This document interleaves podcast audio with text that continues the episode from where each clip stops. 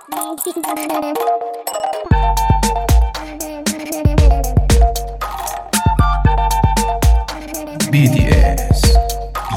the Story.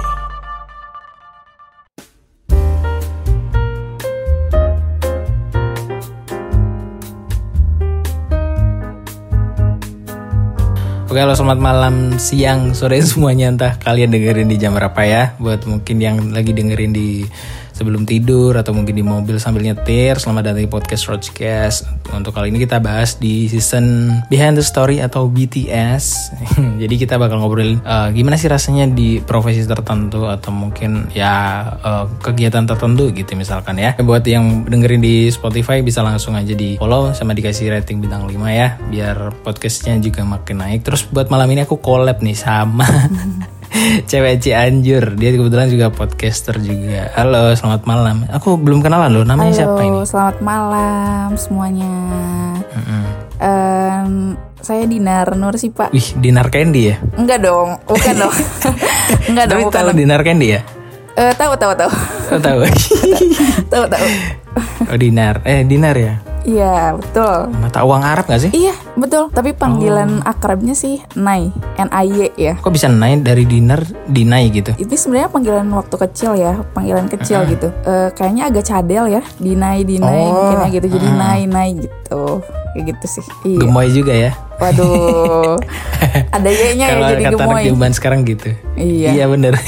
Oh iya, kali ini ya guys, sebenarnya aku udah kepo banget sama profesi satu ini. Dari kemarin tuh cari susah banget, ada lagi temanku sama teman offline juga, tapi mereka kayak malu-malu kayaknya, takut aku terlalu formal kayaknya ya. Padahal kayak ngobrol santai aja juga padahal. Takut gak ini? Deg-degan ya sebenarnya. Udah kayak mau deg-degan dong. Iya deg-degan.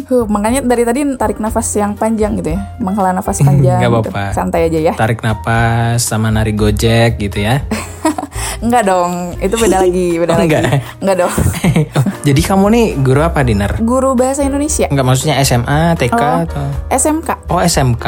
Iya. Aku dulu anak SMK tahu. Kita bandel abis nih. Waduh. Bandel-bandel gak sih anak SMK tuh menurutmu sebagai guru? Karena memang rata-rata ya yang namanya anak muda tuh sedang mencari jati diri mungkin ya. Iya, betul. Jadi mereka mencoba segala hal apapun itu sepertinya ya. Jadi kalau dibilang bandel atau enggak, Nay bisa bilang ya entah SMK atau SMA pun sama saja sepertinya ya gitu. Lagi masanya kayaknya ya. Lagi masanya, betul, karena lagi mencari jati diri. Yang namanya sedang mencari jati diri kan pasti mencoba hal-hal baru ya dalam hidupnya gitu. Iya betul. Kamu mau promosi podcastmu dulu nggak nih? Boleh. Oh ya, silahkan Nay, boleh perkenalan podcastnya biar didengerin juga. Baik teman-teman pendengar podcast RochCast, saya Dinar Nur Sipa. Widih, formal banget, jangan kayak jangan guru gitu dong. Gimana dong ya? Yang asik aja gitu. Yang asik aja. Halo teman-teman semua pendengar podcast RochCast, saya Dinar. Saya sebagai podcaster di podcast Suara Nay. Teman-teman bisa mendengarkan di Spotify. Podcast Suara Nay selalu tayang di hari Selasa dan juga hari Sabtu. Selasa dan hari Sabtu. Iya. Oke. Jadi nanti langsung dikepoin aja. Aku nggak mau jelasin terlalu panjang. Jadi biar kalian kepo gitu, biar kalian ngecek sendiri. Nanti di deskripsi ya guys, dicek aja. Terus buat kali ini kamu tuh jadi guru SMK jadi guru apa berarti? Guru bahasa Indonesia. Guru bahasa Indonesia. Iya, sesuai sama jurusan kuliah. Sastra apa tadi? Iya, karena jurusan kuliahnya kan pendidikan bahasa dan sastra Indonesia. Terus kalau ngajarnya ngajar bahasa Indonesia. Tapi berawal dari suka sastra gitu? Apa suka bahasa Indonesia? Dari SMA tuh sebenarnya dari SMP tuh suka nulis. Suka nulisnya tuh dari SMP. Terus menggali apa ya, kayak mencari wadah gitu, wadah yang tepat untuk bisa melanjutkan hobi tersebut tuh mencari-cari SMA yang memang punya wadah yang tepat gitu. Dan nemu nih salah satu SMA yang MA sih sebenarnya ya, MA di kotaku. Wih, Islami sekali berarti kamu ya. Ya enggak juga sih sebenarnya. Masya Allah.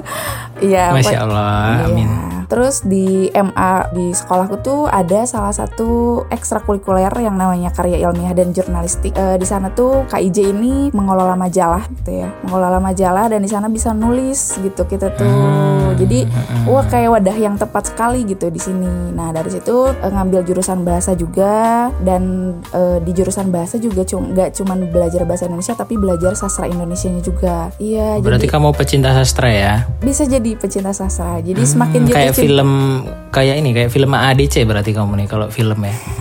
bisa jadi. Tahu nggak yang Rangga sama Cinta tuh? Tahu. Pecahkan saja gelasnya biar ramai. Ya itu. Ya, pasti anak sastra pasti tahu lah. Iya. Ya kan? Tapi aku mau kepo dong, kamu kan anak Gen Z nih, 2001 nih. Ya. Anak Gen Z kan terkenal dengan mental health-nya yang begitu-begitulah ya. Isu-isu gitu-gitulah pokoknya. Nah, tapi kenapa kok kamu tuh malah jadi guru gitu? Aku kepo sebenarnya sama anak-anak muda nih yang passionnya ngajar gitu. Karena gak semua orang tuh punya passion ngajar gitu loh, ya gak? Iya, betul. Kenapa berminat sebagai guru gitu ya? Karena memang mungkin kakak pun pernah mendengar gitu kalimat yang memang bunyinya seperti ini. Wih, apa tuh? Sebaik-baiknya manusia adalah yang bermanfaat bagi orang lain. Kita hidup di dunia tuh nggak pernah tahu kan ya, amal yang mana yang akan kita bawa di akhirat nanti gitu. Ya Allah, Masya Allah, ya Allah. Jadi kayaknya tuh seneng gitu ketika memang apa yang kita tahu kita ajarkan ke orang lain dan orang lain juga bisa ngerti. Ya, dan memang seneng aja gitu sama anak kecil, seneng aja sama anak-anak. Oh, keibuan. Mungkin ya. Mudah-mudahan gitu. Jadi rasanya senang sekali ketika memang apa yang kita ajarkan orang lain bisa ngerti. Terus ketika anak-anak kepo sama apa yang akan kita ajarkan, itu tuh senang banget rasanya tuh kayak wah ternyata mereka excited banget terhadap apa yang belum mereka tahu gitu. Terus mereka juga. Berarti aku juga senang dong berarti. Karena aku kepo nih. Oh iya. Iya, soalnya senang yang kepo-kepo karena memang kalau misalnya orang-orang yang pengen tahu tuh biasanya tuh suka giat ya, maksudnya proses mencarinya tuh suka lebih giat dari orang-orang yang acuh gitu loh, ya gak sih? Oh, yang kurang kepo, ya jelas lah itu kayaknya naluriah gak sih? Iya betul. Berarti ini kakaknya kok kepo sekali gitu ya? Iya, podcastnya orang kepo deskripsinya. Betul. Kalau ngajar anak SMK tuh susah gak sih? Maksudnya kalau misalkan anak TK kan, anak SD kan susah gitu kita masukin pemahaman ke mereka gitu biar mereka paham. Nah kalau anak SMA, SMK gitu tuh menurut kamu agak susah nggak, apa malah mereka tuh ada yang antusias banget atau gimana, kayak pengalaman kamu deh gitu? Sebenarnya kalau misalnya pada saat kuliah pun ada KKN kan ya kayak? Betul. Tapi aku nggak pernah KKN. Oh iya, COVID ya? Di kampusku nggak ada KKN. Oh di kampus. Oh iya. Iya. Oh iya, baru tahu. Kita menolak KKN nih. Oh iya. Tapi aku kepo juga rasanya. Pada saat KKN tuh sebenarnya nggak cuma ngajar anak-anak SMP tapi ngajar anak SD juga ya. Iya, jadi semakin kita sering berinteraksi gitu dengan anak-anak yang tingkatannya SD, SMP, SMK tuh semakin tahu cara untuk men-treat mereka masing-masing karena pasti berbeda ya. Gak mungkin ketika kita men-treat anak SD tuh dengan cara yang sangat formal. Gak mungkin juga men-treat dengan cara yang misalnya berat dan kaku.